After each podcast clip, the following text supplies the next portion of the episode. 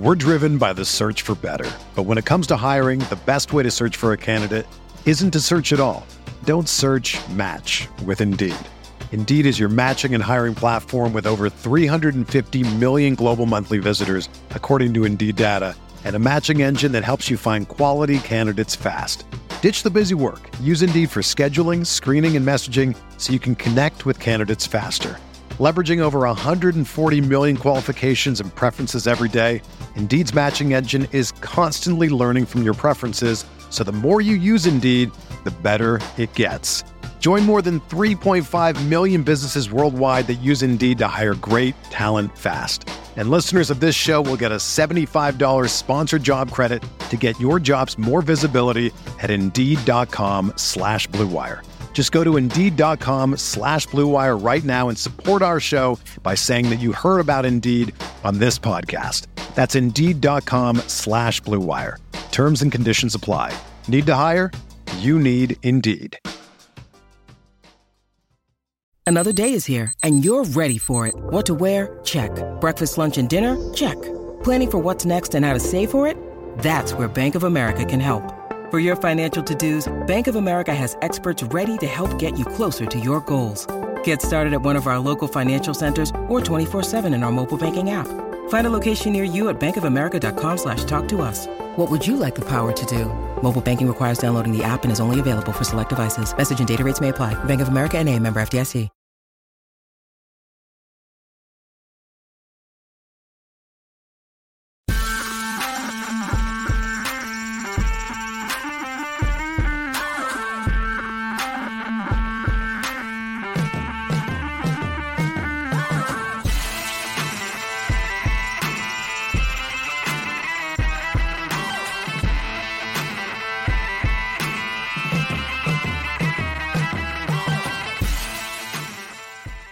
What is up, RotoGrinders? NFL Pick Six Show, week number nine, sponsored by Thrive. Usual suspects, two of the best, two of the sharpest minds in all of DFS, all of fantasy football. Rich Hribar, sharp football analysis. John Daigle, four for four, and bet spurts.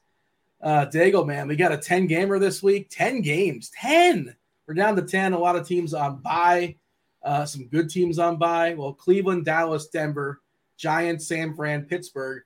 But the bigger deal is, uh, you know, no quarterbacks again, or not no quarterbacks. We're missing some of our prize quarterbacks because Thursday night, Philadelphia versus Houston. Sunday night, Tennessee versus Kansas City. Baltimore versus Saints on Monday night. Of course, we talk main slate, but that means no Jalen Hurts, no Pat Mahomes, no Lamar Jackson. All right. Um, just want to get that out there. People understand the lay of the land as far as this slate. They should know it's a it's it's week nine. You're probably not tuning in for the first time. What's up, Daigle? How are uh, how are things in your world? Do you want to? Do you have any thoughts as far as the the trades? Anything that's going to impact uh, week ten, week week ten, week nine? We care about this week and this week only. It's DFS. Um, yeah. Any overarching thoughts as far as the trades? It felt like a really busy trade deadline. It was busy in the sense that people call themselves busy because they don't account for time.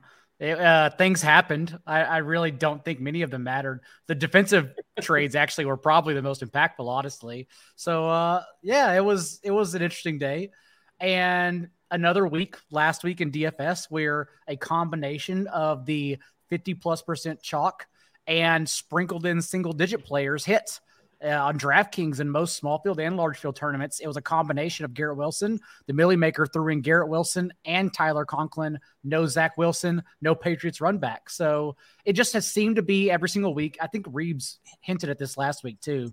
Uh, the chalk and whatever combination, whatever single digit player you can throw in there. So we'll keep learning. We keep growing. Yeah, uh, Rich, the Galaxy Brainers, uh, they're having a rough season, man. It's it's not it's not working out for them. Yeah, the GPP bros. Yeah, it's not been good. Yeah, I, I mean, I'm sure. But the thing is, though, when you're a GPP bro, when you're a Galaxy Brainer, all you got to do is like, look, you hit one week, you, then you make up for yep. all the losses. That's and that's like I know I'm kind of making a joke about it, but it's actually true. Like you just hit that one week, and who cares? You're supposed to lose. The, the, the thing is set up to lose money. There's also a rate. There's still 10 weeks left, too. Uh, the GP bros can fight back. You just need that one, right? That's like you said. You just you just need to hit that one. Yeah. AJ Brown wasn't even in like large field wins. You didn't even need him last week because of what running backs allowed you to do. It allowed you to pay uh, mediocre wide receivers that also got there. So yeah, it's just been a it's been a wild year. Yeah, listen, eight people scored three touchdowns last week. So yeah. Uh, the, you know, the chalk combined for nine touchdowns at running backs. yeah, I mean it was it was a wild week, man. But it was fun. Listen, we've been complaining about scoring for seven weeks, so we can't we can't yep. push back on it. We finally Agreed. had touchdown scored. So this time last week, I was thinking, man, I hate this slate, and then I don't like I don't like my lineups. But when Sunday finally rolled around, if you guys are listening to uh, listening to us on the recording, you know this is Wednesday night. We do it Wednesday night. Thanks for those that are listening live there on the YouTube. Kindly hit that like button, do subscribe, turn on those notifications you got to subscribe just to watch the NBA shows. Watch us tilt a, you know, I'm surely there's some crossover. All the sports, uh, subscribe here to the RG channel. But the point I'm making here, Rich, is like last week, finally when Sunday rolled Sunday rolled around, and like it's an information flow that you know it's whatever we say on Wednesday can change on a Thursday, can change on a Friday, yada yada. But I really liked the slate Sunday. So I'm looking at the slate this week, the 10 gamer, Rich. And it's what has to happen for me to? I don't like it right now. What has to happen for me to like this on Sundays? Is the news flow going to change? It's uh, I don't listen, man. I love it. I think it's I think it's awesome. I think there's too many plays. I need to narrow down the plays on this slate. So maybe you guys can help me. Okay, yeah, well, we'll have that conversation. Maybe John will beat us in the middle. He'll, he's just right as far as how he feels about this slate. I'll tell you what I don't feel good about. Uh, you guys wouldn't know this. You wouldn't understand because you don't watch Red Zone. Because I don't know but eight games in the early slate and two, eight and oh, two yeah, yeah, yeah. breakdown. What are we doing? That's ridiculous. Yeah, Out- outrageous, outrageous. I'm going to write an email and a letter. And that you know Rams Buccaneers game definitely is nowhere close to where you know people the schedule makers thought it would be. if I told you Rams Bucks were playing and you know two months ago, whatever it was, what would you put the total on that game? Oh like, yeah, like 52. More yeah. more than 42. Yeah. I saw the number and I'm like, man, it's that's just like it's it's it's depressing. And rightfully rightfully so. Uh, I understand like we're still hoping for a little bit of luck. We think regression maybe will eventually happen for Tom Brady here at this career, career low touchdown rate. But even after last week, uh, Leonard Fournette didn't have a carry after the first drive of the third quarter, and Todd Bowles after the game came out and said they actually want to work on establishing the run more. This is a team that's creating the league's lowest yards before contact. They're just not built to run the ball because their offensive line is so banged up. So a little bit of disaster in Tampa Bay right now. Yeah, and, and John in a vacuum, you know, we you know, obviously the pick six show, we pick three games, we focus on three games, break them down from all sorts of angles. You know, if you would have peeked ahead at the schedule and you'd have you'd have definitely circled like, yeah, we're gonna pick LA and, and Tampa. Like we're talking about that for sure. Uh, that wasn't even like the fourth or fifth or sixth. Uh, well, maybe it was six. I don't know. You tell me. As far as our three games we ended up settling on, or you, you picked for us. There are definitely plays we can play in that game, but we're waiting on Cooper Kupp. Uh, we need to see. Any, honestly, Chargers Falcons, I think, is the one that people may be shocked I didn't highlight here because we're also waiting on a lot of injuries. And also, like the Chargers are so bad on run defense. Like, we're not here to talk about Tyler Allgeier and Caleb Huntley. Like, let's just let's just move on. Listen, CPAT is back, baby. Yeah, uh, maybe, maybe he's back. Yeah. well, he, he trotted out the tunnel. He said he's good to go. You're, you're not believing it. It was straight from his mouth. You're not. Maybe we it. maybe we could play CPAT. I don't know. Why uh, not? I guess Atlanta read the rule book uh, last week and they, they realized you can pass. Did you guys see that? They passed the football. Yeah. That's why Cal, Kyle Pitts' 32% target share really doesn't matter. We're really trying to project if Marcus Mariota is going to throw it 28 times. I mean, I get, we still couldn't get Drake London targets, so nope. well, we can't have them both at the same time. We still, still can't have our cake and eat it too. That was a wild game. Like speak, I, I, you know, one of my bigger fades last week was DJ Moore. So good lord, how tilting was uh, that? You look, I mean, honestly, for three quarters, he wasn't there. Yeah, and then he just went nuts at the end of that game. Even dropped a long pass too. He had like a lot, like a twenty yarder. He dropped, and PJ Walker missed him on. uh a, a, long one too. So I mean, yeah, he could have been could have been even worse. But man, holy moly, what a throw that was, and what a dumb rule uh, the helmet thing is. It wasn't even uh hail, people call it a hail mary. It wasn't a hail mary. No. Like it's the Falcons defense was playing too shallow on the last play of the game. DJ Moore just beat him in a, a fly route. Yeah, I mean to be fair, like he did. I mean, PJ Walker rolled left against his body and threw that thing 67 yards in the air. Like when he lets it go, DJ Moore is like kind of even with two Falcons, and man, no, it's what a throw that was. And it was the uh, most air yards next gen stats charted since they started charting air yards in 2006. 62 yards in a single throw.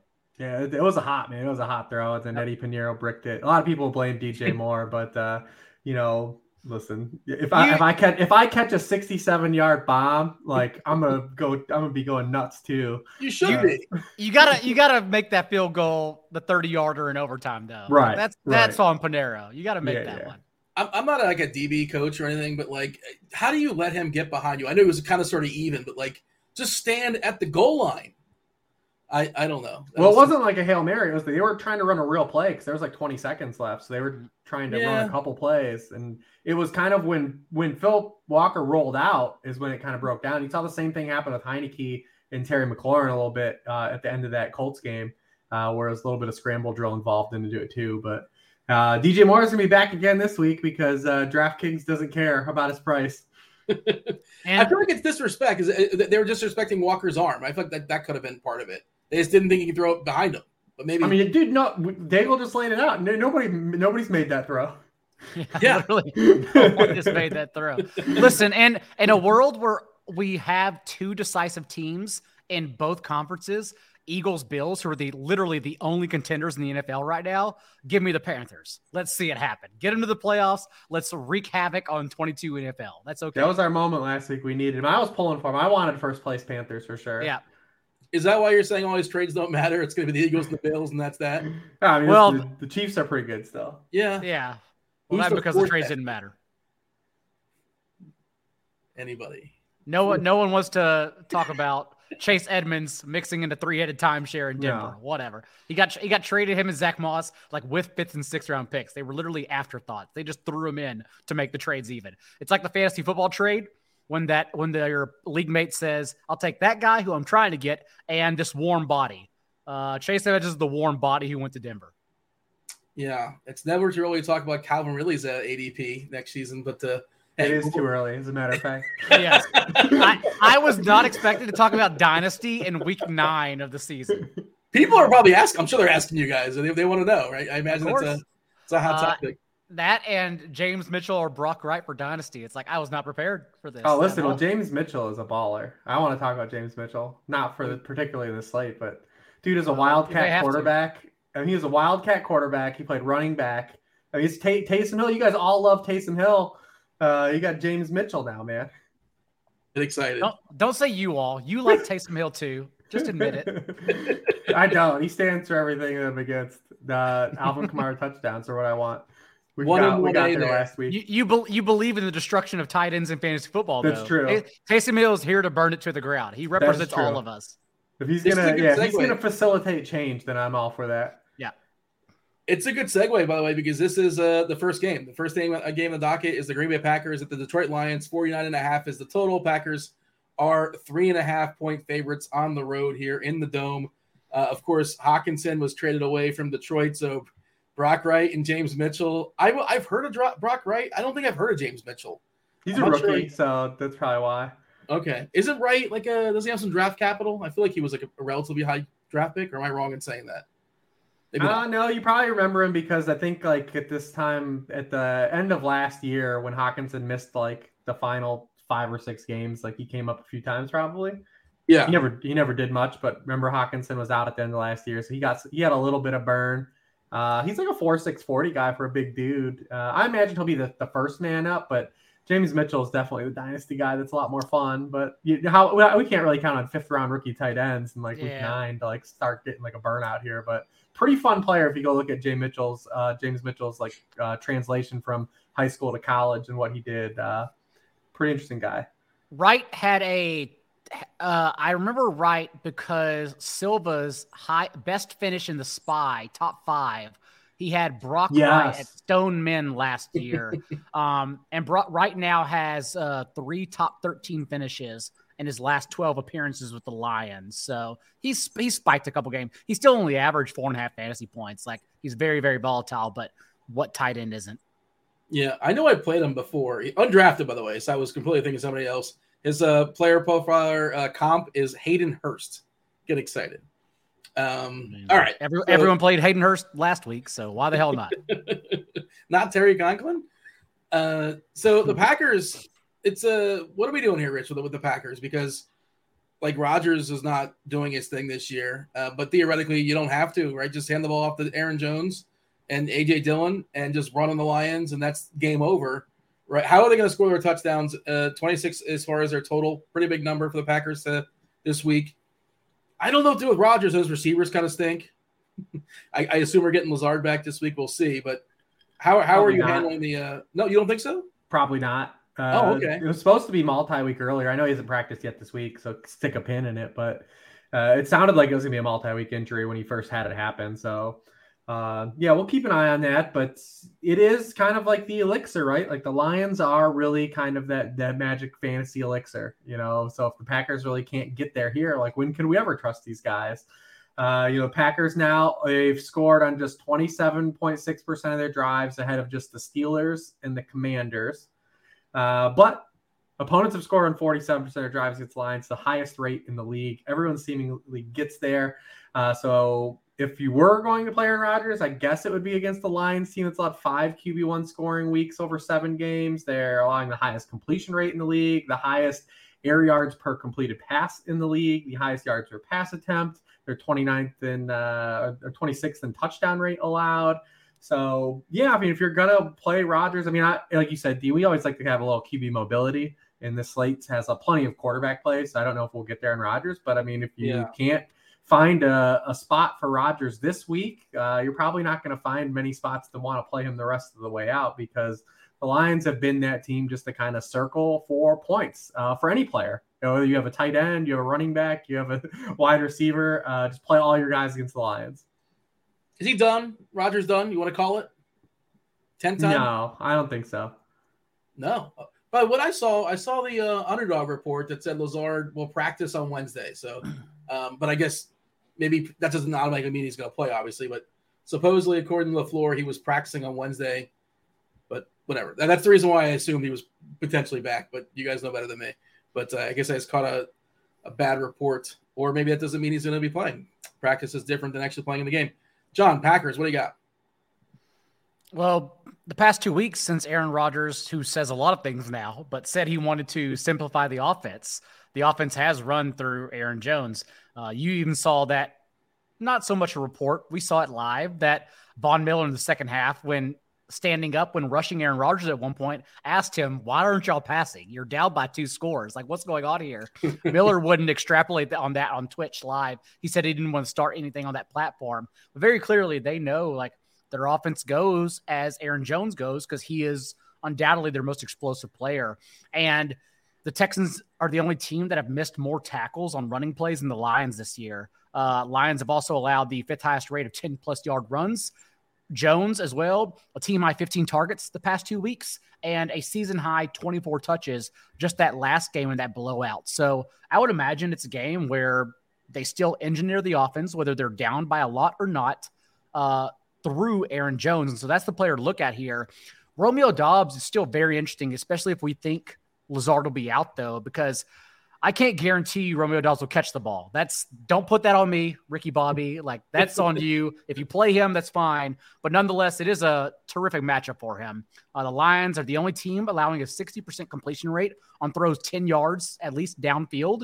And Doubs has seen 16 targets in that range. He's just only caught seven of them, unfortunately. Uh, the Packers, he also led the team with a 23% target share last week with Christian Watson banged up in game we don't think Christian Watson will be back this week, along with Lazard as well. So, yeah, Aaron Jones, Doubs. I, I don't even know if I need to bring Aaron Rodgers along, to be honest, given the ceilings of other quarterbacks in this slate. But there's no doubt they are amazing plays in this slate. I'm sure we'll see Big Bob be pretty popular at tight end yep. this week as well. You know, no Kelce, no Andrews, even if he were to play because they're on Monday night. Uh, we saw, you know, the last three games, Tonyan has 22 targets. Uh, that was the he had the over 20% of targets last week as well. Uh, you know, he's going against the Lions team. It's 30th in touchdown rate. He scored in I think every career game against the Lions too, which people love that stuff. Uh, we did get another 200 yard Derrick Henry game, so nice call. Uh, that, so, it, it, doesn't hurt whatever Malik Willis only throws one time in the second half. Well, that was the thing. I when they announced Malik Willis as a starter, I even wrote up to us like, I mean, like people were excited. I was like, this dude's not gonna have to throw the football at yeah. all. So like, let's let's not get all in on Malik Willis for sure. Also, uh, nine in the box. How many in the box do they have for, for? Not that it mattered, I guess, but how were they not stacking it? Did they not know? Well, how many Texans count? Like the Texans could start playing run D with like 14 defenders. I don't think it'd matter at this point. Uh, you know. The- the good news is they sacked Malik Willis and got three times and got an interception, only 14 dropbacks. But it doesn't matter because they had no chance against Derrick Henry. And then Dr. Hilliard came off the bench and had three plays of 10 plus yards. It's like, well, whatever happens, happens. Doesn't matter. Yep. But I do think with the tight end slate being what it is, I think Tonyan's going to be pretty popular. I'm running some stuff now. I realized I, I hit the wrong button before and I was running it incorrectly, but yeah, I can see that for sure. Uh, love picking on Detroit. I don't think people are going to want to play Rodgers, but you're right, Rich. Like if you're ever going to do it, this seems like the spot to do so. Um, it's a great quarterback slate, though. I mean, there's, I mean, I'm someone that usually goes like with only two to three quarterbacks a week, and yeah. like, I mean, I'm looking at it right now, and I'm like, oh, there are like seven guys I want to play. Is one of them named Jared Goff? I'm guessing not. No, negative. But at least we've seen again when like this Lions offense is like fully put together, and we'll see what removing TJ Hockenson like involves. Uh, but like they're able to like punch, right? Like when they have all these guys available, D'Andre Swift and Amon St. Brown, they're able to I mean, they, they were ahead in that game. Like they were up early and big on the Dolphins because that's what kind of nuked Mostert in that game. Um, but they they are able to score points when they have a, their like entire offense on the field. They've uh, they scored on their first five possessions, as you mentioned in that game. Uh, they've totaled three points in, in, the last two second halves against the Cowboys and Dolphins these past two games. So I did run some optimals uh, for tight end. Were talking about uh, Robert Tonyan. It's kind of a mixed bag. No, there was no like big number on one player, but the number one guy right now, Wednesday night, grain of salt, is Tyler Conklin, uh, and then Tyler Higbee, all the Tylers, then Kyle Pitts Evan Engram, Robert Tonyan, Noah Fant, and a pinch of Brock Wright. So, yeah, man, it's a it's a fun tight end slate. Brock Wright, Stoneman on DraftKings, uh, Robert Tonyan. I think only five K on FanDuel, so touchdowns that definitely matters. I could see that. Mm-hmm. Yeah, yeah, I like that, and we'll I'm sure we'll talk other stuff throughout the slate, but uh FanDuel as well. Like Dawson Knox is another guy who's like five K over there and just you know shooting for touchdowns. I don't mind doing that either. Um, are we assuming that it's not going to happen for D'Andre Swift? He's got two more body parts. He barely can play last game. Um, and wh- where are we at right now, Rich, as far as Swift uh, potentially playing on on, on uh, Sunday? Well, he only had six carries, and the head coach said that he gave him too many carries today. so what's too many? Like four, five? Not really bowling well. I mean, uh, he basically was out there just running pass routes was kind of his role, yeah. and like he can still make some plays. But I mean, he's living just on touchdowns. I mean, it's a bummer. Uh, because we know how electric D'Andre Swift is, but like he's living just on touchdown cash right now. He has single digit touches, I believe, in every appearance except for one this year.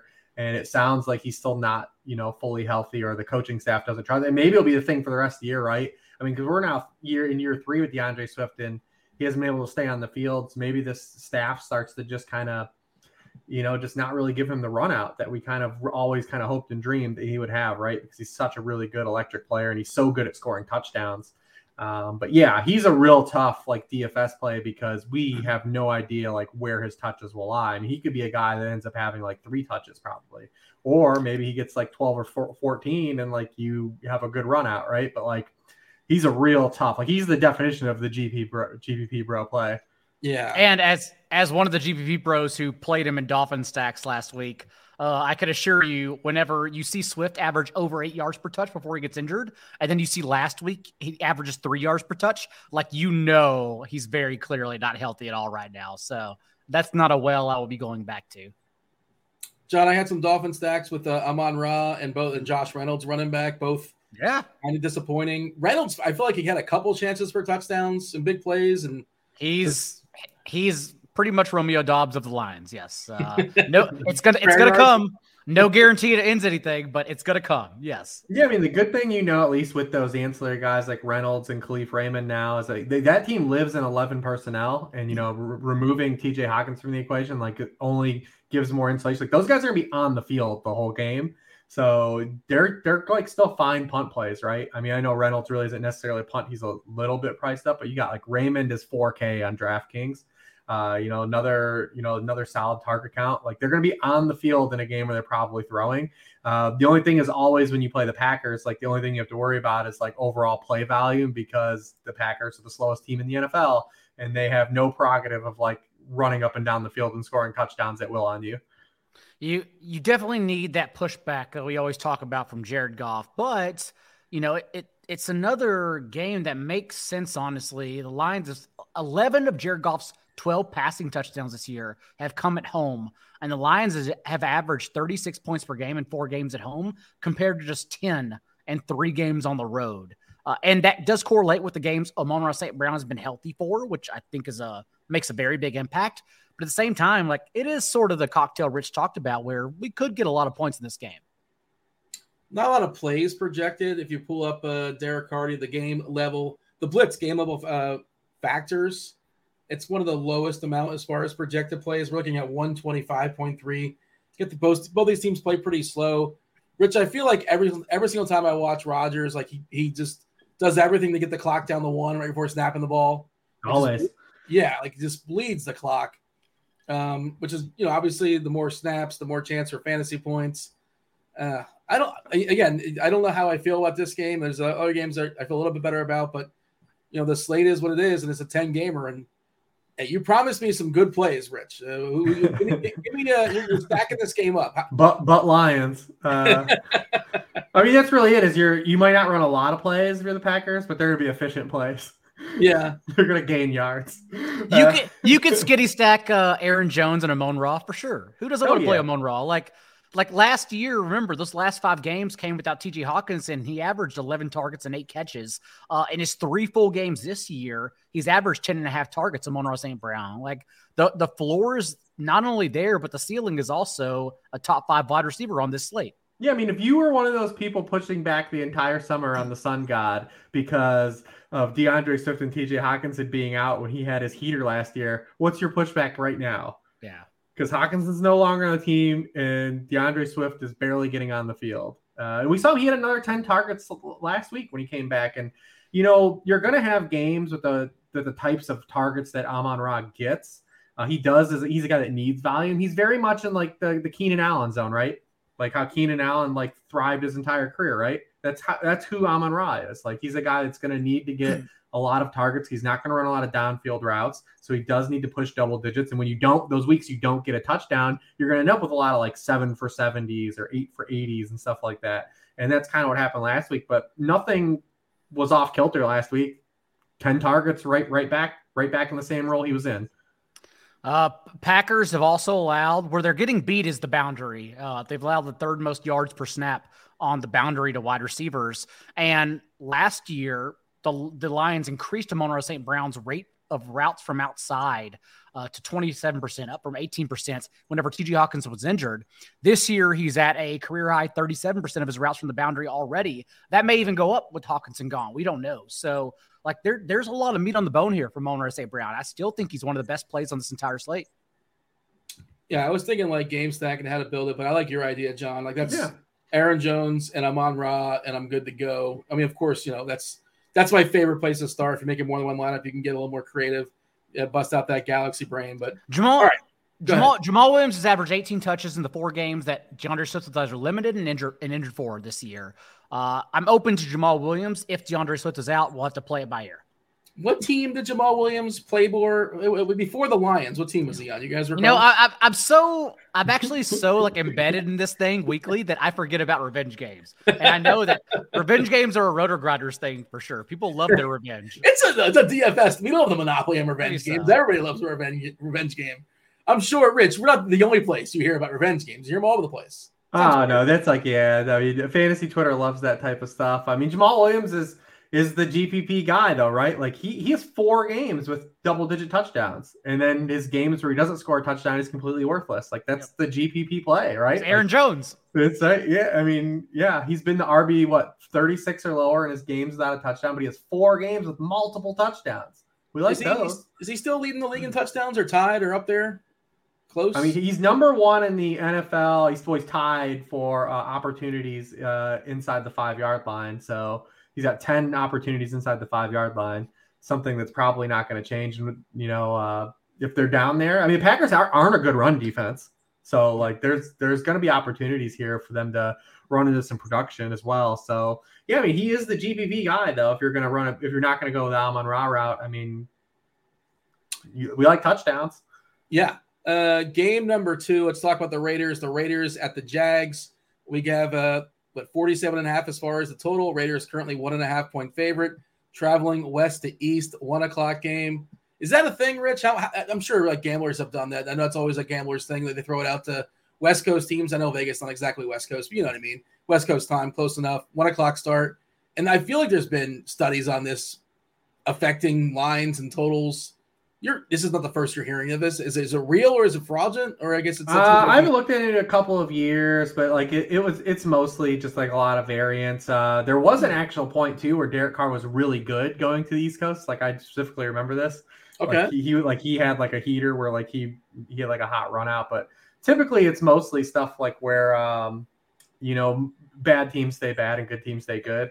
Yeah, uh, and then also you'll have these other th- uh, runouts too, where like the schedule makers will like piggyback games and teams will stay out on the East Coast. Like the 49ers do that all the time, or they'll they'll stay out in a neutral location and then travel to the next place. Um, I don't know who the Raiders play next week if that's even on the table, but the Raiders in general, like I don't, you know, we the flu that went through the the team. You know, at the end of the week, I I pushed off of Adams just because he hadn't practiced, and you know I was a little worried. Uh, but like they came out and just even with the flu accounted for like this complete no show. I mean, Derek Carr completed one pass further than five yards downfield, just absolutely got flooded. They did nothing offensively. They couldn't couldn't just they were just listless the entire game. Uh, it was the first time that they've been shut out since 2014. Uh, it's the flop lag spot. I mean, you see, like they they, they opened as favorites in this game. Uh, so it's like you know you get right back on while while the disappointment is fresh in everyone's mind because uh, this game was the first game I kind of looked at and was like, oh yeah, this this is this is the game. Like this it's hot. Yeah, this one could be a lot of fun uh, as well. So I mean, I like the Jaguar side more, but uh, yeah, the Raiders are completely like I said, they're the flop lag team this week. Jump in there, John. As far as ownership, looks like the two most popular plays in this game will be the running backs, Jacobs for the Raiders, Etienne for the Jags. Uh, whatever side you want to start on, feel free to go for it, John. Uh, yeah, well, we expect to get pushback. Uh, Jaguars have struggled in particular in the red zone this year. They have the ninth lowest touchdown percentage inside the 20, but that's where the Raiders have allowed the second highest touchdown percentage in the red zone this year. So we think we're going to get some points. And they've also, the Raiders have allowed the league's highest touchdown rate through the air. And Trevor Lawrence has three top 10 performances on the year. So we know he has a ceiling. We have faith in that. But more importantly, uh, like Rich, towards the end of the week, I just kind of chalked up the Raiders to the flu ridden season and said, okay, maybe they don't do anything here. And that's what happened. Saints were creating pressure at just 22% of dropbacks to opposing quarterbacks. Prior to that, 31st in the league. They got to Derek Carr on 41% of his dropbacks. He averaged just 1.4 yards per attempt under pressure. The Raiders didn't cross midfield until the two minute warning in the second half in that wow. game. It was it was literally an absolute disaster. And so again, flop lag because this team, the Raiders offense, is still fourth in yards per drive, sixth in points per drive. Nothing tells us they're not still an efficient offense. They're in the toughest division in the entire league, which is explains their win loss record. But overall, like the way they move the ball, nothing's changed. They're still a top 10 offense in the league. And now they get this Jaguars defense we expect to push back on. So, yeah, I, I like a lot of the plays involved. You touched on Josh Jacobs in a flop lag spot. Jacob, since their bye two weeks ago, has 30 of the team's 31 running back carries. They don't even go to anyone else at all. And we expect this to be a high scoring game. So there are just a lot of moving parts here you can go to. We don't know if we're going to get Darren Waller, even Foster Moreau after six catches last week. We've now seen the last two starts without Darren Waller Foster Moreau has accounted for 62 of the team's 64 tight end routes. They don't even use another tight end. They just put him out there. And he got there in catches last week because Derek Carr was under siege. And so he just dumped it off literally at the line of scrimmage every time to Moreau. But Moreau is still alive with Davante Adams if we expect points to be scored. So, yeah, there are a number of ways to play this game, honestly. And I love the game. Rich, uh, two questions. First of all, uh, are you okay playing two running backs, you know, against each other? I, I hear people say that all the time, and I think it also matters who the running backs are, obviously, mm-hmm. and what mm-hmm. they do and their roles. But I, and I understand why people say it, but like I, I am always I'm open to play Jacobs and Etienne in the same lineup. This is kind of the point I'm making. Like they both can have good games. I know it hinders their ceiling a little bit of a tick. And secondly, if you can only pick one, who you picking? Well, I mean, go, if you're going to do that, it has to be the archetype of running back like both these guys are, right? Like the, they don't come, they're not sharing touches with anybody else. So yeah. they play in all modes of game script. So if you're going to play, you know, two running backs in a stack, right? It has to be two guys like that because you know you can do this inversely, right? Like you can do Lawrence, uh, you can do Lawrence, Kirk, Evan Engram, and then run it back with Jacobs, and you're counting on you know the on the side of the ball where like the Raiders are ahead, they're using Jacobs as a runner, uh, and then you're getting like that pass run out, right? That's typically how you see stacks built, right? Uh, but here you can do either way because no one's sharing any touches. I mean, you look at last week, uh, you know, Etienne had 27 touches. Uh, no one else really got involved. Uh, he's just like an explosive play machine right now. I mean, the, the past four games, he has runs of 30, 48, 49, and 49 yards.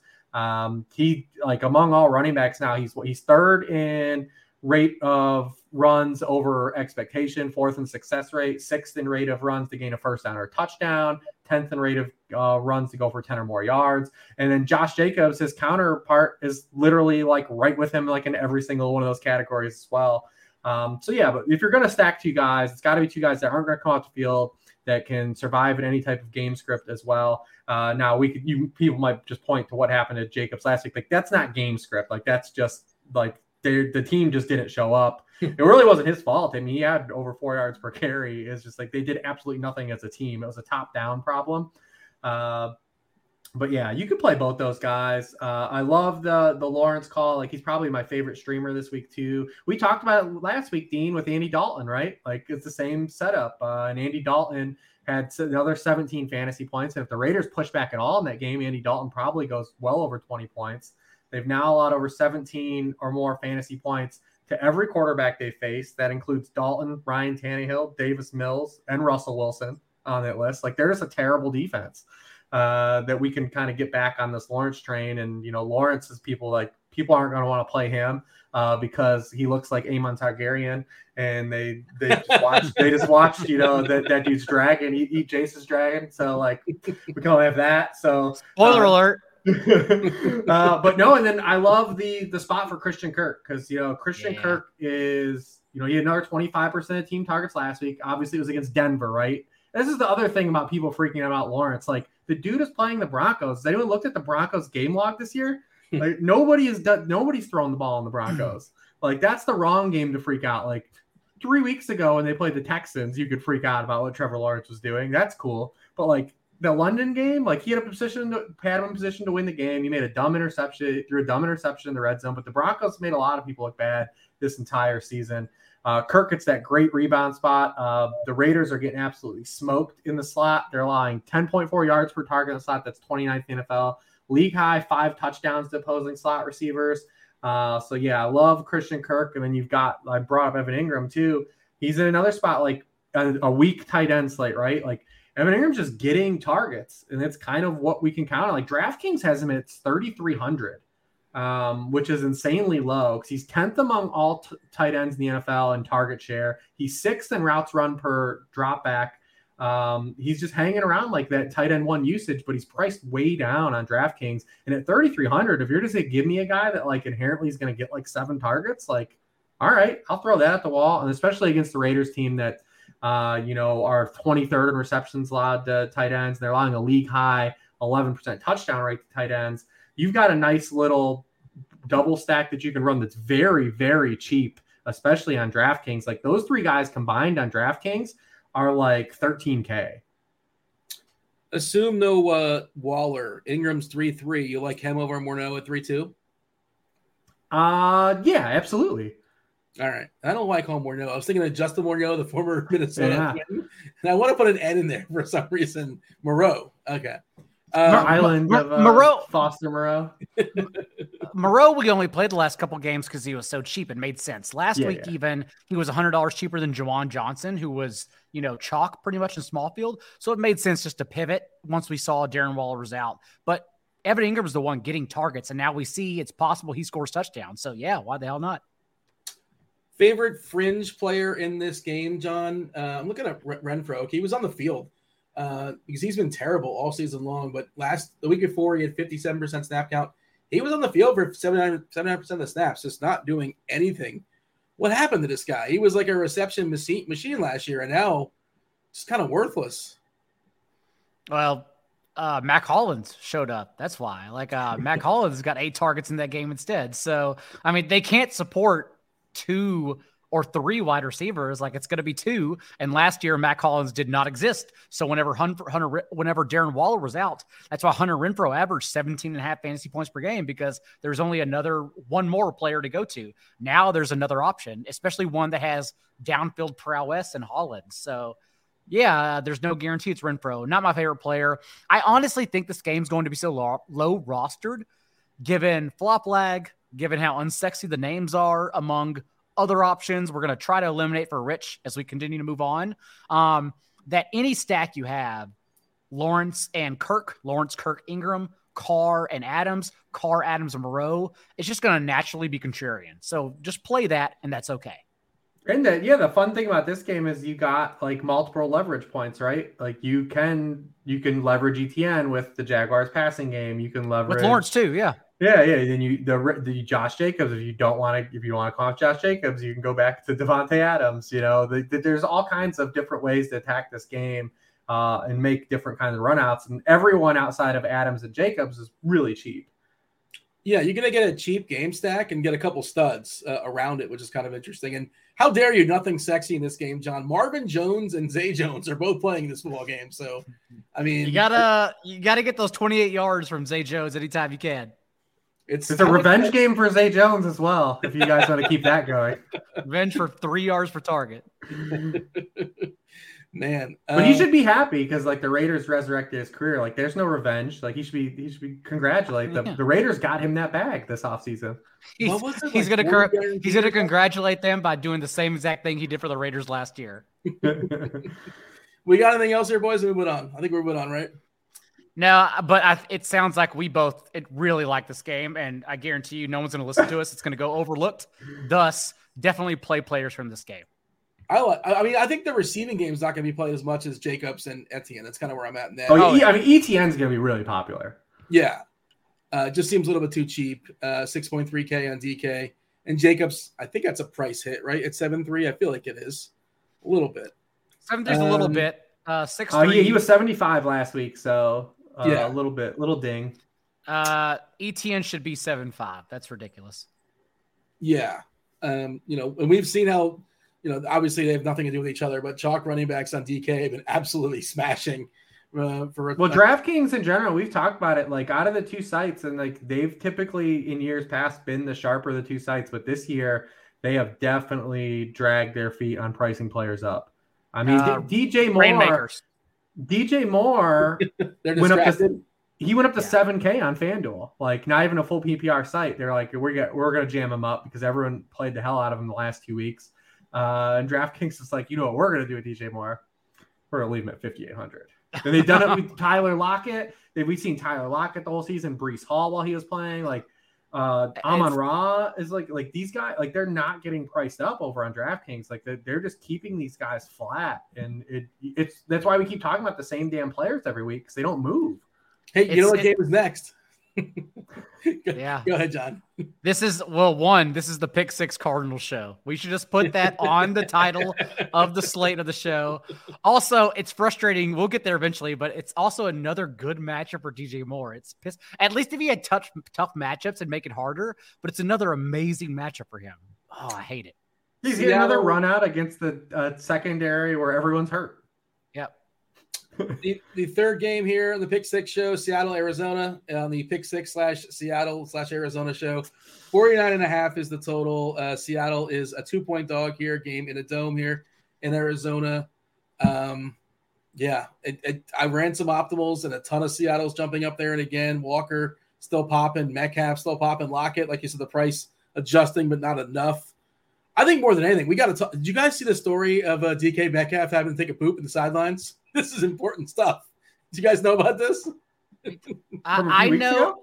I know he got. I know he got carted off the field a couple weeks ago to poop, but did he actually poop on the sidelines? No. So uh, Kay Adams was interviewing him, and um, basically, yeah, it, it, I guess in Detroit, Detroit, Detroit is known for having a, a long walk that a locker. Yeah, that was the one. Like, that was the game. Oh yeah. yeah. yeah. And he's like, "No, I ain't walking. I can't make it. Basically, it's not going to happen." He had to poop, and uh, Pete Carroll was wanting him to poop in the sidelines, and he's like, "I got too much dignity I mean, for that." to, to be fair, to be fair, only the second best poop on national television in the last calendar year. That's true. To, to Lamar Jackson's diarrhea in the middle of one of the greatest games ever played. What a night on Twitter that was.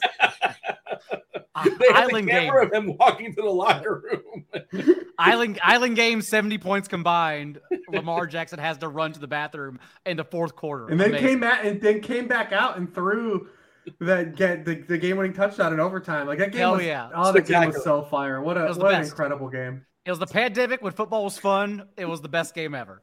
And I think Larry Izzo, like former Dolphins, like they're also one of their coordinators or defensive guys or just something in the team.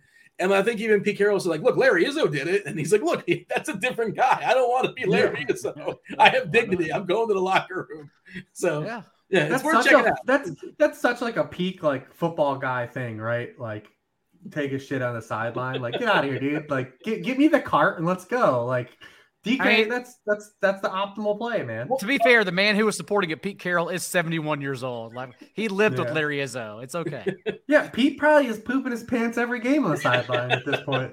and he can still run up like at 640. He's still fast. It's actually it's actually amazing. I, I think the Seahawks and Geno Smith are genuinely one of the best stories of the NFL. I agree. Uh, I I was a lot of us, but I was completely wrong on the Seahawks. Like the fact that it may have actually been Russell Wilson that came down to Pete Carroll's play calling. Um, to be 71 years old and to adapt into 2022 NFL for whatever works best for your players. Like I love Pete Carroll. Like good for that man because they are they are so much fun he seems like a likable guy and like a player's coach. Mm-hmm. Generally, I, I did not love his philosophies forever, but I you have to tip the cap. He's been awesome. And yeah, I was just wondering if you guys, you're not really basketball guys, but you guys know the Paul Pierce story, right? Since we're you know talking about DK. Yeah. Uh, well, hold on. No, no. Paul Pierce was wheelchair injury and then stood up, right? It wasn't. It wasn't wheelchair injury. Like it was. It was sold as a wheelchair injury, but he miraculously, like he pulled a Kevin Nash, like he was good to go the next night. Yeah. yeah. I didn't know that was bathroom yeah. related though. That was bathroom. He confirmed it years later. Oh, okay. I didn't know that. All right. this is what we talk about on week nine. Uh, Thrive, our sponsor, I'm sure is thrilled. Yeah, just, just give it, just give it a couple weeks whenever it's Thanksgiving. Uh, wait till you see how much we throw in the towel. just coasting. Uh, John, I'll let you open it up. Seattle, Arizona, dealer's choice. Go where you want to go. All right, my job here is to talk Rich off of Kyler Murray with stats he probably is already aware of. So here we go. Uh, the Cardinals, of course, have averaged an increase 5.4 yards per play the past two weeks and 34 points per game since they got DeAndre Hopkins back. But I think the real story of this game, and sometimes you don't know this, Dean, sometimes I bring up high total games if only to talk people off of them to eliminate their player pool. I like and that. that's kind that's kind of where I'm at with the Cardinals passing offense right now. Kyler Murray hasn't been in any winning tournament lineups yet this year. But at the same time, it's the Seattle's defense that's really sneaky because the last three games against Kyler Murray three weeks ago without Hopkins, but then also Jalen Hurts and Daniel Jones. Uh, they've been number one defensive DVOA at Football Outsiders. They've allowed just 15 points per game in that span and are one of only two teams with a double digit sack rate in that span. And so, like, I'm sorry, it wasn't J- Jalen Hurts, it was Justin Herbert. And so, against good competition, I actually think these young guys, who I, I think is the best draft class of 2022, and the Seahawks, I think they're just finally clicking as well. Uh, and given that we saw what how Geno Smith performed against the Cardinals, they blitzed him on over 40% of dropbacks, and they are running the second highest blitz rate in the league. That's not expect that's not surprising. But he only averaged 6.2 yards per attempt. Uh, didn't throw a touchdown against the blitz against him. Has only thrown three touchdowns actually against the blitz all year. He has the second highest completion rate against the blitz on the season among all quarterbacks, but that's because he really just dumping the ball off really quickly because he's been an intelligent quarterback. And so overall, uh, I think this could be a lower scoring game and go under the total. And so uh, I'm not as high on the passing attacks as I think a lot of people might be. You like Walker and Conner, or we're, we're not sure what Conner's going to be back on. Uh, I still love Ken Walker. I'm still going to play Ken Walker. So it's it's it's an amazing spot. How about you, Rich? Do you agree? You think this number is a little bit too high as far as the total? Yeah, it's an interesting game because you know we were here what a couple weeks ago and it was over 50 point total, and I the Cardinals didn't even score an offensive touchdown. And I want to say Seattle scored one touchdown in that game. Uh, definitely underwhelmed. I mean, that's been the Cardinals' kind of mo the whole season. They've been better since they've gotten Hopkins back. Obviously, a, little small sample. I last week I had a, my one of my best lineups was actually a Kyler double. Uh, that was one thing that kind of saved me a little bit on the week. But it is kind of a tricky matchup because, yeah, Seattle's been hot the past three weeks. It kind of started in this game where we were kind of picking on them weekly and things started to come together. They're putting pressure on the quarterback. Uh, they're disrupting a lot of plays. Uh, opponents have only scored on 20% of their drives the past three weeks. That's second uh, lowest rate in the NFL. Um, and like, we're still like, anytime we want to put faith in the Cardinals offense, like it's always kind of sketchy, right? Mm. Like, so uh, yeah, you look at when these teams played a few weeks ago, they pressured Kyler Murray in 34% of his dropbacks. That's been kind of one of his things the entire season.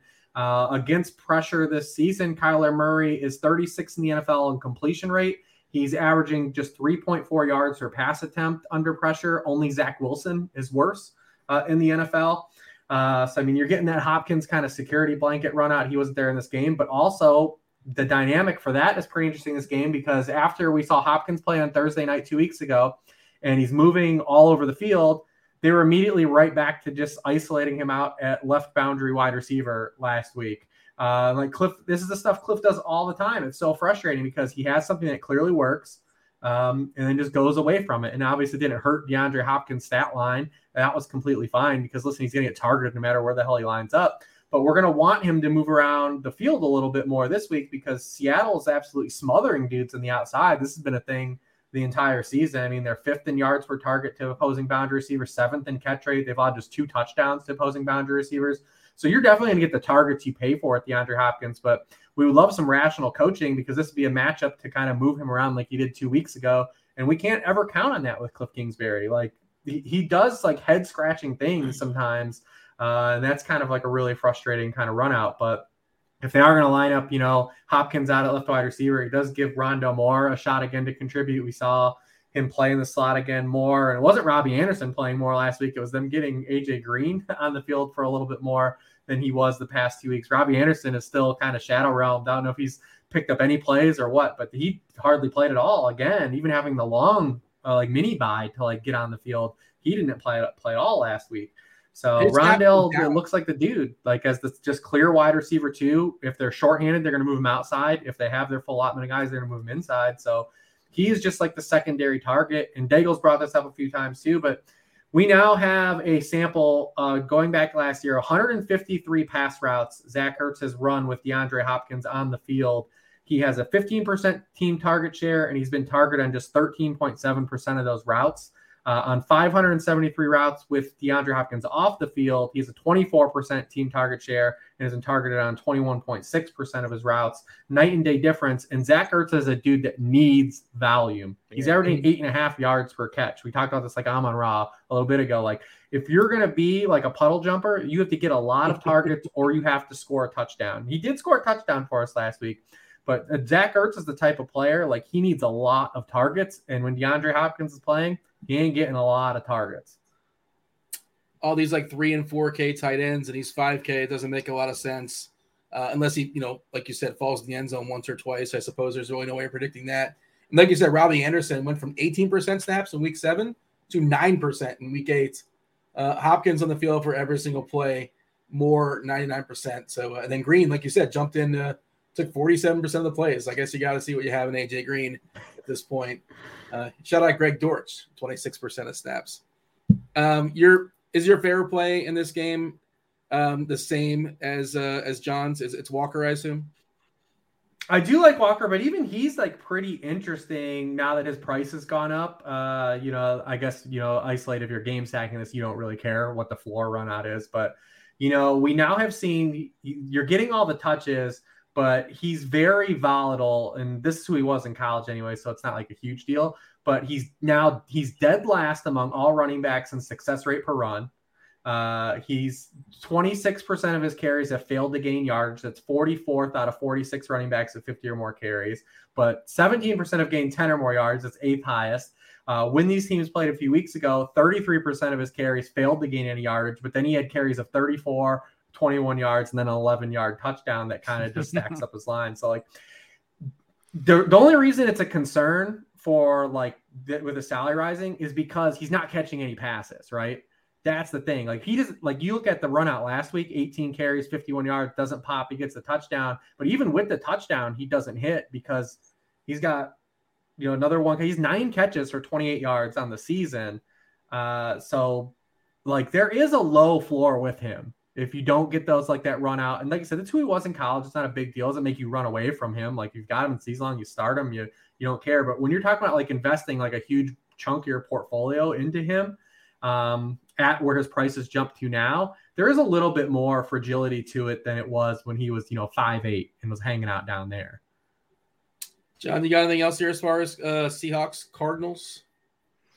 No, honestly, I think Rich John, Rich touched on everything. We are kind of in limbo right now with the Tyler Lockett, DK Metcalf injuries. Both did not practice on Wednesday. Doesn't matter since you know we went into last week thinking DK Metcalf wasn't even going to play, and he just literally he literally showed up as their number one receiver yet again. So, uh, yeah, lots lots of touch and go here. But again, I think this is a game I will be less on than a lot of other contests. All right, uh, producer Steve, throw the uh, the Thrive, uh, you know, throw it up on the old YouTube. Show the show the props up to uh, Rich and John. They're going to help us pick some winners in a second. If you guys are not aware, uh, join in on the fantasy prop action NFL season with Thrive Fantasy. If you're not aware of them, uh, it's an easy to play, no salary cap style contest. Revolves around over under style player props. Each prop has a fantasy score associated with the prop. The riskier the prop, the higher the fantasy score. Rack up the most rack up the most points uh, for your share of the prize pool. We got a nice sweet deposit bonus for y'all. It's Grinders, G R I N D E R S. That is the promo code. Sign up for a deposit bonus up to $250 as well as free tickets. How do those free tickets work? If you deposit between $100 and $499, you get two free $20 contest tickets. If you deposit $500 or more, you get six free individual $20 contest tickets. Um, yeah, you want to check out the review page on RotoGrinders for Thrive Fantasy in the description for more information. But and they have a lot of stuff by the way. As far as if you go to their lobby, you can uh, you can bet props uh, like uh, NBA, baseball, soccer, golf, UFC, cricket, LOL. I don't have any LOL takes. I don't. Do you guys LOL? You guys know what LOL? I don't. You're not prepared for LOL takes. Jeff? Well, I mean, I'm a super nerd. Like I, I'm a gamer to, to that, but I don't do the the DraftKings LOL. I thought you, I thought, I thought you meant uh, LOL as in the text. I was like, I know what that is. I'm smart. the League of Legends. Uh, yeah, I know Faker. That's one of the players I'm aware of. I don't know anything Dean, else. Dean, are you a LOL ha ha guy? Oh no, I'm I I don't know because I it's like ninety percent of people are lying. Do I don't, you text? You know what is texting? I I never type LOL. Essentially, like it's not that's not on my repertoire. Okay. Yeah. I think I, I, I think it's quick and to the point. It's one less letter than haha, so uh, that's what I use. But I understand it could be viewed um, as something different to other people. Have you ever responded to a text with just LOL, nothing else? LOL a la carte? No, but I'm a big. It may offend people. I'm a big thumbs up guy. Like, uh, yep, I see it. Good, good luck to your day, and then move on. Big thumbs up. And that means like I'm, that's a nice way of saying I'm done with this conversation. That's it. We're, that's, we're done. Honestly, yeah, that's kind of what it is. Yeah, like I'll call if we need to talk. Otherwise, thumbs up. Good luck in life. See you later. If yeah, that's like liking me. a tweet on uh, Twitter, right? Like you're having that's a conversation. What I do too. It's like yeah. this conversation's over. I liked your tweet. we should have likes emails. Is that is that a thing? Has anybody created that? Um, no, we just ignore them. Rich, you don't do that, Rich. You would never. You would never just respond with LOL and that's that. You can't. Uh no, I I, I probably have a time or two, but I'm more of like a, a GIF responder. Uh, definitely a GIF responder. That yeah. works. Um, all right. So what we're doing is uh I, I, picked there's a big they have a lot of contests as well. The big contest this Sunday, a hundred thousand dollar total prize pool. I believe it's 20k up top. There's 20 props. You got to pick 10. You got to take a stand on 10 of them, pick over, pick under, depending on how ambitious, ambitious you may or may not be. Uh, that's how many points you get. And uh, John, let's get it started. Give me give me a pick or two. Again, feel as ambitious as you want to be. We talked about Derrick Henry last week, who somehow was like even money. It was like 100 points either way for like 100 yards or something like that. We, we lock button that one last week. Give me a give me something similar. Give me the lock of the week. What do you have for me? Uh, can we go down a little bit? Oh, there you go. I did I didn't see the rest, admittedly. Uh, oh gosh, rush yards for Fournette. That's ugly. Uh, oh, okay. I'll go 23 and a half over completions. Patrick Mahomes. Titans have faced a bottom five rate of runs in the league because teams literally know they can just throw on them at will. I'm sure that's what the Chiefs will do as well. Mm-hmm. Uh, it's only a 20 point difference, too. So I'll go over Mahomes. And then what's the, oh, no, that's too big of a difference with uh, Kelce receiving yards at the bottom. Um, gosh, they're tough this week, aren't they? Yeah. I mean, usually, yeah. usually I can look and just, uh, oh, uh, we might not have Keenan Allen. So Austin Ekeler, rush yards, receiving yards over nine, two and a half, even points. I'll go over that. Yeah, I, I, like that too. And if you if you mm-hmm. like Herbert, you can uh, you know you can pair those as well. A little correlation. Uh, Herbert over 290 and a half uh, pass yards and rushing yards for 105 points. Oh, you get you get a 40 point difference though for wait, hold on, 40. I'm good at math. That's my job. 30 point difference for Amon-Ra St. Brown scoring a touchdown. Um, I will take Amon-Ra St. Brown, throw that on there as well. There you for go. All the re- for all the reasons we talked about. Just one touchdown is all he needs. It's all you need. Uh, Rich, what do you got? Yeah, there's a couple on there. Like I like the Kirk Cousins uh, under the interceptions. Washington has just two interceptions this season, uh, so I like that one. Uh, and I like the Brady uh, passing yards for the reasons like Daigle said. Uh, well, Brady one is he's hit this number I believe in four of his past five games because uh, they they can't run the football. it's you know you can you can even take the I mean, honestly, oh, it's only 90 points for the Fournette. like 62 and a half rushing yards. When the hell has he hit? He he might not, he, he hasn't hit that since week one. They they haven't totaled more than 75 rushing yards as a team since week one. Yeah, everyone is excited because like he ran for like 120 the first week. Yeah, they just ran at Trevon Diggs the whole time, and then uh, has done nothing since. But I do like that Cousins one for sure.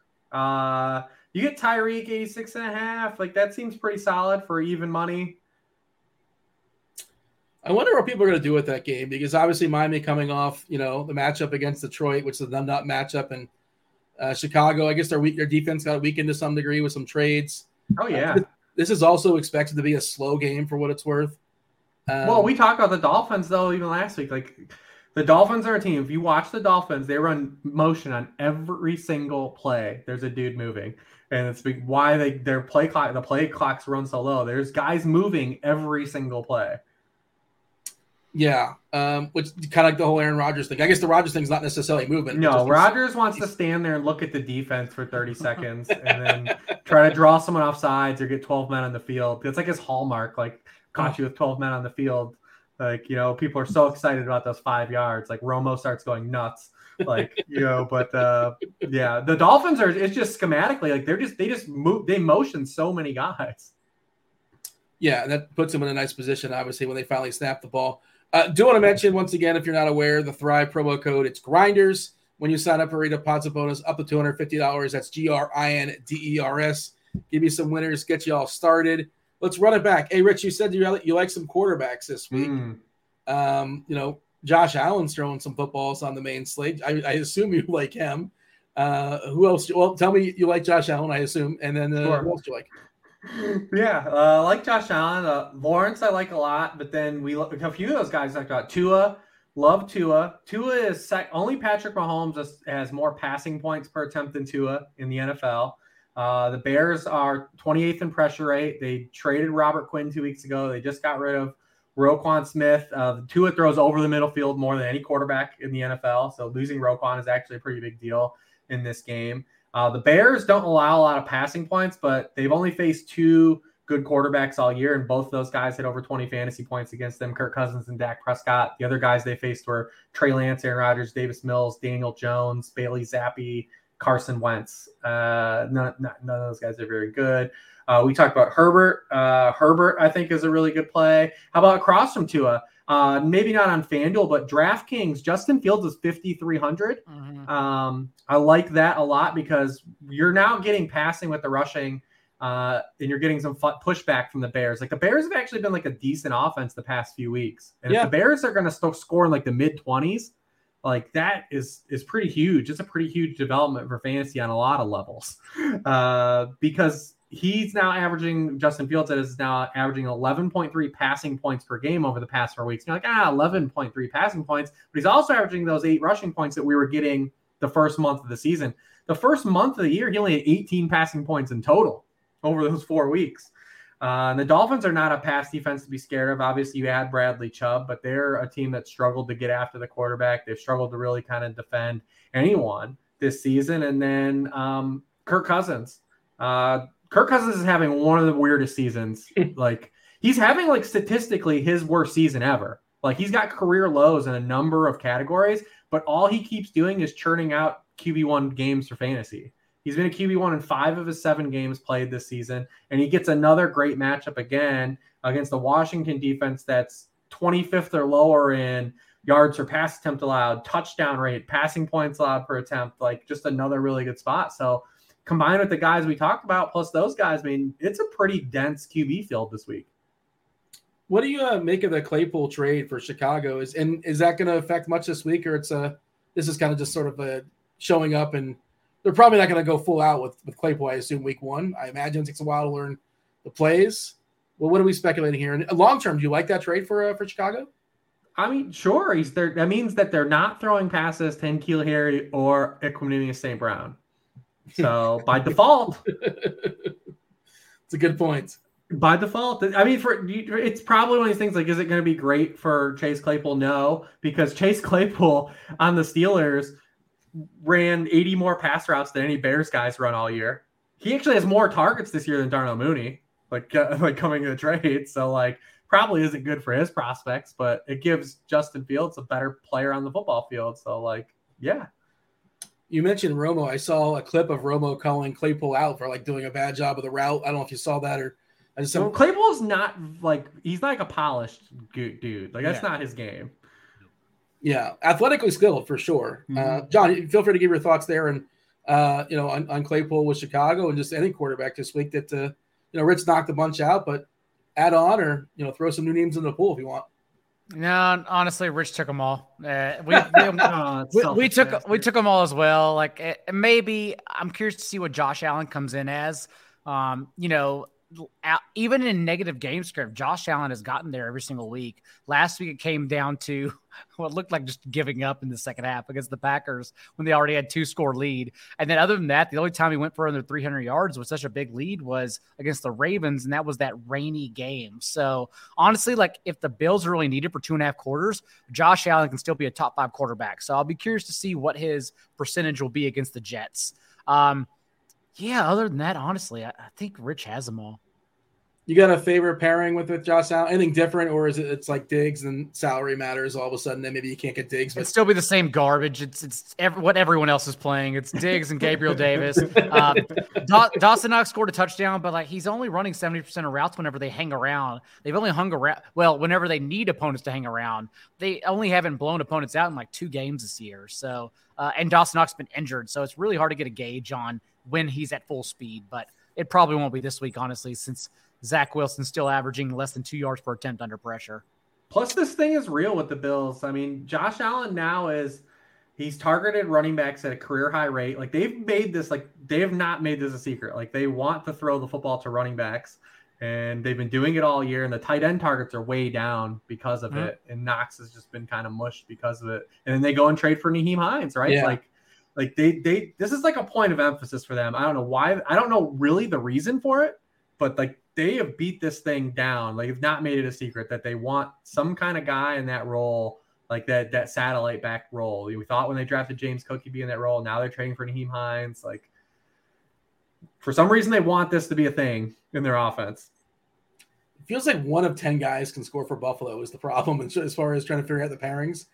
Um, just Uh, do, is Hines gonna? We don't know. Is he is he gonna play this week? I assume like all these guys dress, but like d- how much they play is a thing. And then even with Hines, the run out, like even big picture, like what what exactly are we getting from Hines? Like what I, I mean, this it's it's a, it was a very unique trade from a top down view. It's very I, tough to kind of gauge what the hell's going on here. I think they keep preparing for two eye safeties, two and three safeties against them, and they're very well prepared for that. Josh Allen is what 25th in the league and throws 20 yards downfield. Uh, but when he does it, he's averaging 21 yards per attempt. Like uh, anytime he throws downfield, it's Josh Allen. Like he's great at it, but they don't need to because they're so efficient underneath, and they give themselves another player to do that. I, I just think it makes Devin Singletary more or less like a touchdown or bust option. And Nyheim Hines probably provides more weekly value, but even that's not really a lot of value. Like it's like the Rams backfield. Everyone's trying to pick the player who's going to make an impact. It's like actually, uh, Ronnie Rivers, you know, led the team with 12 touches, 52% of their their backfield touches. He was the RB 48 on the week because it just doesn't matter. Uh, as long as there's three players involved, that backfield doesn't matter at all. It's interesting to see how the meta defensively has like come along, but the teams were already playing the Bills and Chiefs like that prior to this year, and they recalibrated their offenses to play against that this year, and they're they look awesome like in this you know you know so it's yep. really really kind of interesting. They had a they had a leg up for how teams were defending them, and then the rest of the league tried to basically copycat that copycat that against everybody else, and we've seen offenses kind of struggle to adjust, but the, the Bills and Chiefs were already facing it. So like they they had a counter punch dialed in already. You you would think young Joka helps still the Chiefs, but uh, we'll see what happens. John, give me some running backs you like. Uh Antonio Gibson, J.D. McKissic was out uh, practice Wednesday. We'll see what happens, but nonetheless, still out snapped. Uh, Brian Robinson this past week and had a season high 22% target share. So we're going to see seven targets now in this role as they've under they now understand the prospect Brian Robinson is is basically just a goal line plotter. I, I will be willing to play Antonio Gibson on DraftKings in particular at cheap.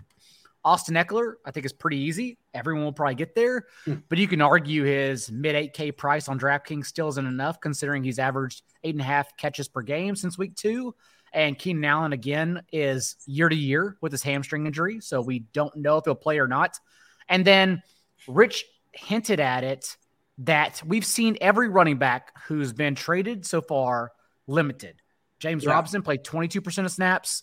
Uh, Christian McCaffrey played 28% of snaps. And so, although it's a good spot for the Dolphins passing attack, like it's also if you would have if you would have saved salary, Raheem Mostert is kind of sneaky good given how poorly the Bears have performed against the run. Uh, that's why we played Tony Pollard. Outside of him just being Tony Pollard, Bears have allowed now a league high in rushing touchdowns to opposing running backs and 4.8 yards per carry as well. Uh, well, Jeff Wilson's an interesting anomaly, maybe, since he's familiar with Mike McDaniel. Uh, the the Dolphins have 51% of their carries, running back carries, have come from 21 personnel. Jeff Wilson has the third most carries from 21 personnel this year because the 49ers and Kyle Shanahan have been running the same system basically. So maybe Wilson gets to speed quicker. But honestly, like with Chase Edmonds gone, if Wilson's slow, we have to read the tea leaves. Um, it's the cheapest Raheem Mostert will basically ever be, and the best opportunity he'll have the rest of the year. So I may get there while following the news. You think that uh, he's going to separate himself, Mostert from Wilson? It's like a one and one A kind of thing eventually. I'm not. It would. This is strictly uh, an anomaly for this week, uh, okay, as Jeff as Jeff Wilson gets to speed. Rest of season, I bet it's more of a timeshare, and, and Mostert's ceiling is capped. That that's kind of what I feel like too. Like McDonald traded for him for a reason. Um, yeah. Rich, what do you have as far? Feel free to give your thoughts on those guys. Anyone else you want to add to the conversation? Yeah, yeah, I had Mostert kind of the short list. Uh, the only really other guy, as dense as like I said, QB was running backs kind of thinner this week. Obviously, we're missing a lot of really good players uh, this week. No Nick Chubb, uh, no Saquon, no Christian McCaffrey. Uh, guys on bye. Thankfully, no Najee Harris. Uh, so we're we're really thin this week at running back, and we kind of talked about a lot of the guys through the course of our games. And obviously, you know, you can always pay for Austin Ekeler. Um, the only other guy that kind of still stands out is Rhamondre. Even with Damien Harris being back, it looks like he's still going to be like a, it's still going to be like a 60 40 split, like in favor of Rhamondre. He's catching a ton of passes. He's another guy, DraftKings. Why is he not more expensive? Uh, uh, the site that rewards reception points. Yeah. The site that rewards, he has 15 catches the past two games. Like, come on, man. Like, what are we doing? He's 6,200 he hit my cap. I put a cap on it as far as some optimals, and he hit the cap. By the way, you yeah, yeah. I mean, this is a it's another guy like the site that rewards catch points. I don't think I know who Michael Bandy is, but he's hitting the. He's no, like a- just delete him from your pool. Don't do that. like- don't okay. do that. Don't do this that. is super early, and I'm like, why is Michael Bandy at 3.5k Yeah, projected? you can play DeAndre Carter. Like if you want to play Josh Palmer and DeAndre Carter, like that's cool. Okay, so Bandy is just, just cross him off the list. He's The, not a real uh, player. He's a creative that? player in Madden. The Chargers. The, the NPC. Chargers off. He's an NPC, Dean. You can't play him. Chargers offense is probably popping the most right now, right, Dean? On projections. um, I think it's the Seahawks. Interesting. Yeah, I mean, uh, well, you know what? It depends which. To be honest, like if I use the RG stuff, it's it's not the Seahawks. If I use uh, Cardi stuff, it's the Seahawks. And again, it's Wednesday night, so like you know, grain of salt, just sort of like because it is it is a good spot for the Chargers passing game. But then again, like how many times has it been a good spot for the Chargers passing game? And Justin Herbert's still 25th in depth of target. Uh, the volume's there, but the touchdowns still aren't there. So I don't know. I I, I don't think I'm on the Chargers offense this week, but it, it is Justin Herbert, and given how the injuries shake out, everyone else popping in the models currently. like Cooper Kupp is getting forced in. So like that's the reason why Bandy is because you know salary game, um, and they like Cooper Kupp this week. So that that's what's going on here, and we'll see. And somebody like a Bandy or some some other cheap player that just kind of pops up. Not Bandy, never Bandy. NPC. Never, never Bandy. I don't know who he is. Has he played this year? Yeah, he came in. Uh, He's had a he- couple good he- catches. Yeah, he came in on the Monday night game when Palmer had the concussion, and then they allowed him to come back in. Uh, Bandy came in for a drop, drew a couple targets at that point. Okay. I mean, it sounds like vaguely familiar, but I can't pick him out in the lineup. I don't think. But all right, if not Bandy, uh, Rich, who, who do we like as far as receivers this week?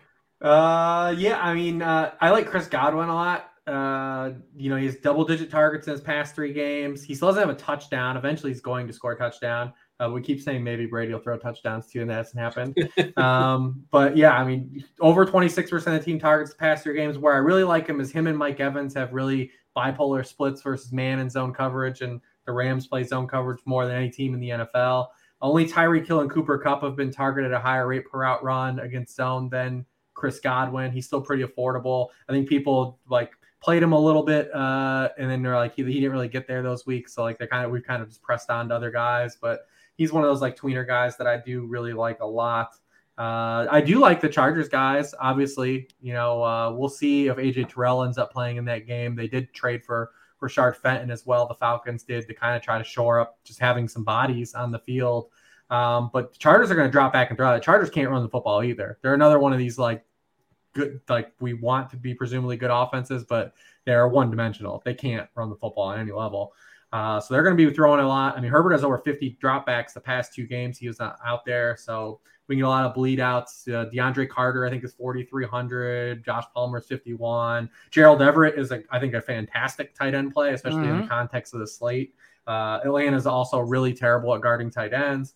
So yeah, all those ancillary Chargers guys, I think, are going to fill a lot of rosters inherently just because they're so cheap. And if Keenan Allen doesn't play, these guys are going to go like Josh Palmer is going to go real nuts in terms of ownership if Keenan doesn't play. And Oh, the is there- Bengals guys too, man. Like that's a flop lag duo. Like there's no way those dudes are going to just con- just have games like that, like they did on Monday night. Is that just the line? Is that what's going on there? Because Cincinnati is it's the line, and uh, I, I guess Burrow. And I've heard him talk about this before. Like he doesn't care about taking sacks. He's like, well, especially on third down. He's like, what's the big deal? I'm just gonna punt it anyway. Um, but like, does he hold on to the ball a little too long, or it feels like he's always under pressure and uh, always scrambling? And it was disaster Monday night, obviously. It was rough, and they did, and even on the other side of the ball, they just had so many defensive injuries, like it caught up to them. So that game actually could be sneaky fun too. If Philip Walker continues to play like he's played the last two weeks, that game could be sneaky. Because the Bengals, they just have a lot of defensive injuries. Mhm. Um, but yeah, I think, I think Tyler Boyd's a really good play. I wish he was a little bit cheaper, but I do like Tyler Boyd a lot. They pumped him up a little bit, up to six three. Mhm. I feel like he hasn't been that high. I want to say all season long. Uh, but speaking of that game, John, I think it was you that was telling me. Uh, I was talking uh, D'Onta Foreman down a little bit last week just because I thought the running backs were so good. And it's like not that much more, you know, to get away from him. And you're like, eh, watch out for Foreman. That guy, man, he was he crushed last week, and he was, you know, he was obviously awesome. And I, you got me onto some Foreman, so thank you for Well, that. it was. Uh, I appreciate it, but it was also only because Chuba Hubbard was out. Uh, Chuba Yeah. Hubbard was Chuba Hubbard was practicing Wednesday. Foreman wasn't, and we still question again. Like McCaffrey was only only the RB three in points per game, um, with a backfield to himself. What's going to happen when both Hubbard and Foreman are available? Uh, you know, that's probably a reason to stay away from Foreman this week. So we'll see what happens. But mm-hmm. like Reeves mentioned, Bengals defense banged up. It's an amazing spot for DJ Moore. Uh, he's actually moved around the field more with Robbie Anderson out the past two games, running an increased 43% of his routes from the slot. And that's where Cincinnati has been beaten for a league high 10.8 yards per target from the slot this year. So DJ Moore, an amazing spot. And then really the only other player to add on is Terry McLaurin because the Vikings have allowed the second highest rate of explosive passing plays this year. And McLaurin has a 25% target share from Taylor Heinicke compared to uh, 15% from Carson Wentz. So McLaurin's going to get the ball. Jahan Dotson missed another practice today. I bet he's out again. So pretty condensed target tree. So I, I like McLaurin quite a bit. Pretty good price as well. Five nine on yeah. DK. I don't mind that at all. It's that they're just worried about the Reignmakers dead dead fellas contest. They don't care about the D- DF salaries anymore. Are you playing the Reignmakers? I, have you dabbled in this at all, or you reference? No, no, no. like, like, like everything else in crypto world, I'm very familiar with what the whales do, uh, but I don't play Reignmakers now. There is uh, some contests. I'm sure you guys noticed this on DK where like they backload like the like if you finish a thousandth, like you get a Reignmaker or a Reignmaker pack, and I was trying to figure out. I'm like, is that taking away from the equity of the entire contest, or is that like a freebie? They just want to like wet your beak just they're giving them away. You I, guys know what I'm talking about? I, I, do know what you're talking about, but I also know when you play Davante Adams over Josh Jacobs, you can't win that pack. So that's as far as my knowledge goes. okay, I don't know. Yeah, and I'm like, I don't. I, I want to just like give me the bin cash. I don't want your pack. Let me get thirty bucks. I mean, look, it's great if that if you're into that world, have at it, enjoy yourself, but my understanding is you kind of sort of have to be all in or all out on that because if you're just dabbling, yeah, it's uh, you well, know. you you build lineups with your cards, so like like yeah. So Rich, I don't know if you play, but it's like Madden. I, I know you play. I don't play Madden. Yeah, like, like Ultimate Team. Ultimate Team. Yeah, I don't play Madden Ultimate Team, but I know what it is because of you and your son. So like it's basically like that, except with real money. Okay. There Are you, you go. He now understands. Yeah. All right let's knock out some tight ends. We kind of referenced them uh, some throughout the show. Um, Pitts did something last week. He kind of did a thing, right? And again, we talked about tight end, the opportunity cost being pretty low with the absence of Andrews. Uh, if he plays or if he doesn't play, doesn't matter because he's not in the main slate. Kelce again, not in the main slate. We don't know about Waller. Uh, is Kittle not in the main slate? Yeah, no Sam Fran. No, so they're who, off. Who's the highest? Like, per, uh, no, no Goedert. Yeah, who's the highest projected tight end? Like just raw points. Is it? Oh, raw points. Oh, um, it's hold on. I, I, I elite, let me let me get probably Ertz or Pitts, it, right? It's got to. It's, it's. I think I have Ertz. It's got to be. I mean, it's wrong though. I got. I got Kyle Pitts. Oh, yeah. well, whatever. Oh it's, boy. It's, yeah, it's it's a it's a thin week out there. Um, if you're not punting, uh, like I said, I think Gerald Everett's my favorite guy if you can fit him in. Obviously, he's not the cheapest, uh, even on DraftKings, he's 48. So it's not like he's super cheap, but I think he's the best play uh, of all the guys. And I think Evan Engram is fantastic play on DraftKings. Yeah.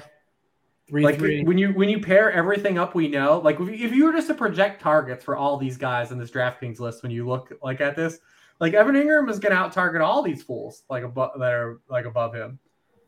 We saw Cole Kmet get his first touchdown like a year and a half or something. Don't right? do it, Dean. Don't do it. I just thought it was worth acknowledging.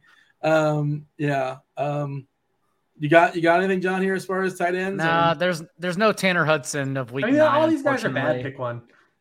Yeah, it's, it's yeah, like Hayden Hurst the only one I can get on. Like the, mm-hmm. the Bengals actually didn't run as many 11 personnel sets as we thought they would with Mike Thomas as their poor man Tyler Boyd. They instead just leaned on Boyd Higgins and Hayden Hurst instead, which actually, like Rich was pointing out, makes the target tree much more condensed, which is why the Bengals receivers are an amazing play this week. So, yeah, there's there's honestly nothing much out there. Uh, Gerald Everett um, and Evan Engram were at the top of my list as well. I would just note that you know the Chargers have run the fifth highest rate of oh God uh, man coverage, and Kyle Pitts only 18% of his targets have come against man coverage this year. The rest have come against zone. Like I, I, I genuinely don't think his 32% target share from last week matters. It comes down to are the Falcons going to throw the ball 28 times again? But given how easily you can run on the Chargers, like I think we just get old Arthur Smith and just have him running the ball a lot again. Yeah, that game is interesting because what both teams kind of really want to do on offense are what both defenses are completely yeah. horrible at doing because yeah. uh, the Chargers only throw like within 10 yards of the line of scrimmage, and the Falcons are like one of the worst defenses on, on short and intermediate throws. And the Chargers can't stop the run. So like it's like it, it just made up, like it just made out for like both these teams to like kind of do what they want to do uh, inherently. But then Atlanta backfield could probably be a mess with, with Patterson and who knows. He's, he said he's 90%. I think that was the quote which when you say you're 90%, you're not 90%, right? Like I think you're rounding up. Either you're 100% or you're like eh, 82 or something. I don't know. You're not 90, I don't think. Who, who knows? But um, yeah, then Ekeler might catch 12 more passes, which will be a lot of fun. Not 90%. And also, it's the fact that like the Falcons running backs don't get targets. Uh, Tyler Allgeier had three last week, but literally has five total since week two. Like they do not throw to their running backs. Even Cordarrelle Patterson after week one only had two total targets before he got injured. And so, like, we're going back to the the Jeff Wilson players where and the Ken Walkers, the poor man's Ken Walkers, where you need rushing touchdowns, otherwise they just won't get there. Well, I guess that's the that's the show. Like we're supposed to finish on a high note. We did not. I, I think uh, I actually think the theme of the show is always saying we're supposed to finish on a high note, but we will not. yeah, that's a that's definitely a that's more consistent than finishing on a high note. I'm gonna we're gonna do tight ends and then receivers next week. I think. Yes, actually, that's good call. That's the strategy. Just so because otherwise, you know, and then we'll, we'll close on Michael Bandy. I think that's what we'll, we'll close it out. Okay, calm down. NPC Michael Bandy. Rich, uh, tell the people where they can find you as far as all the socials. Yeah, Lord, or at Lord Reeves on Twitter, sharpfootballanalysis.com. We're made it. We're halfway, halfway point this week, guys. There you go. Week week nine's down. Well, yeah, 18. We might do playoffs, Rich. So I, I don't know. The math might be a little fuzzy. That's okay. Those are fun. Those are just those are those are gravy. John?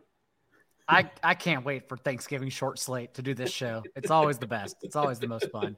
Uh, 4for4.com, you know. And also, I can guarantee you that if you DM me on Twitter at notJDaigle, I can get you at least 50% off a sub. I can guarantee it because it happened last week post this show and I got a coupon code specially made for people. So slide in them DMs. Half the season is left. A lot of football is left for these bags under my eyes to get even heavier. So wait till, yeah, wait till it's dark discount. at five o'clock. Don't remind me. I'm about to get depressed. Take the discount.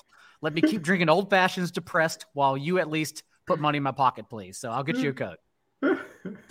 Fun show, boys. Nine weeks down, nine to go. Possibly some playoffs. Possibly, well, for sure that Thanksgiving show, I assume. Uh, that was the NFL Pick Six Show sponsored by Thrive. That was Rich and John and producer Steve on behalf of RotoGrinders. I was Dean on behalf of Michael Bandy. Shout out to Michael Bandy, Broncos country. Let's ride. Win some money this week. We're out of here. Holler. Michael.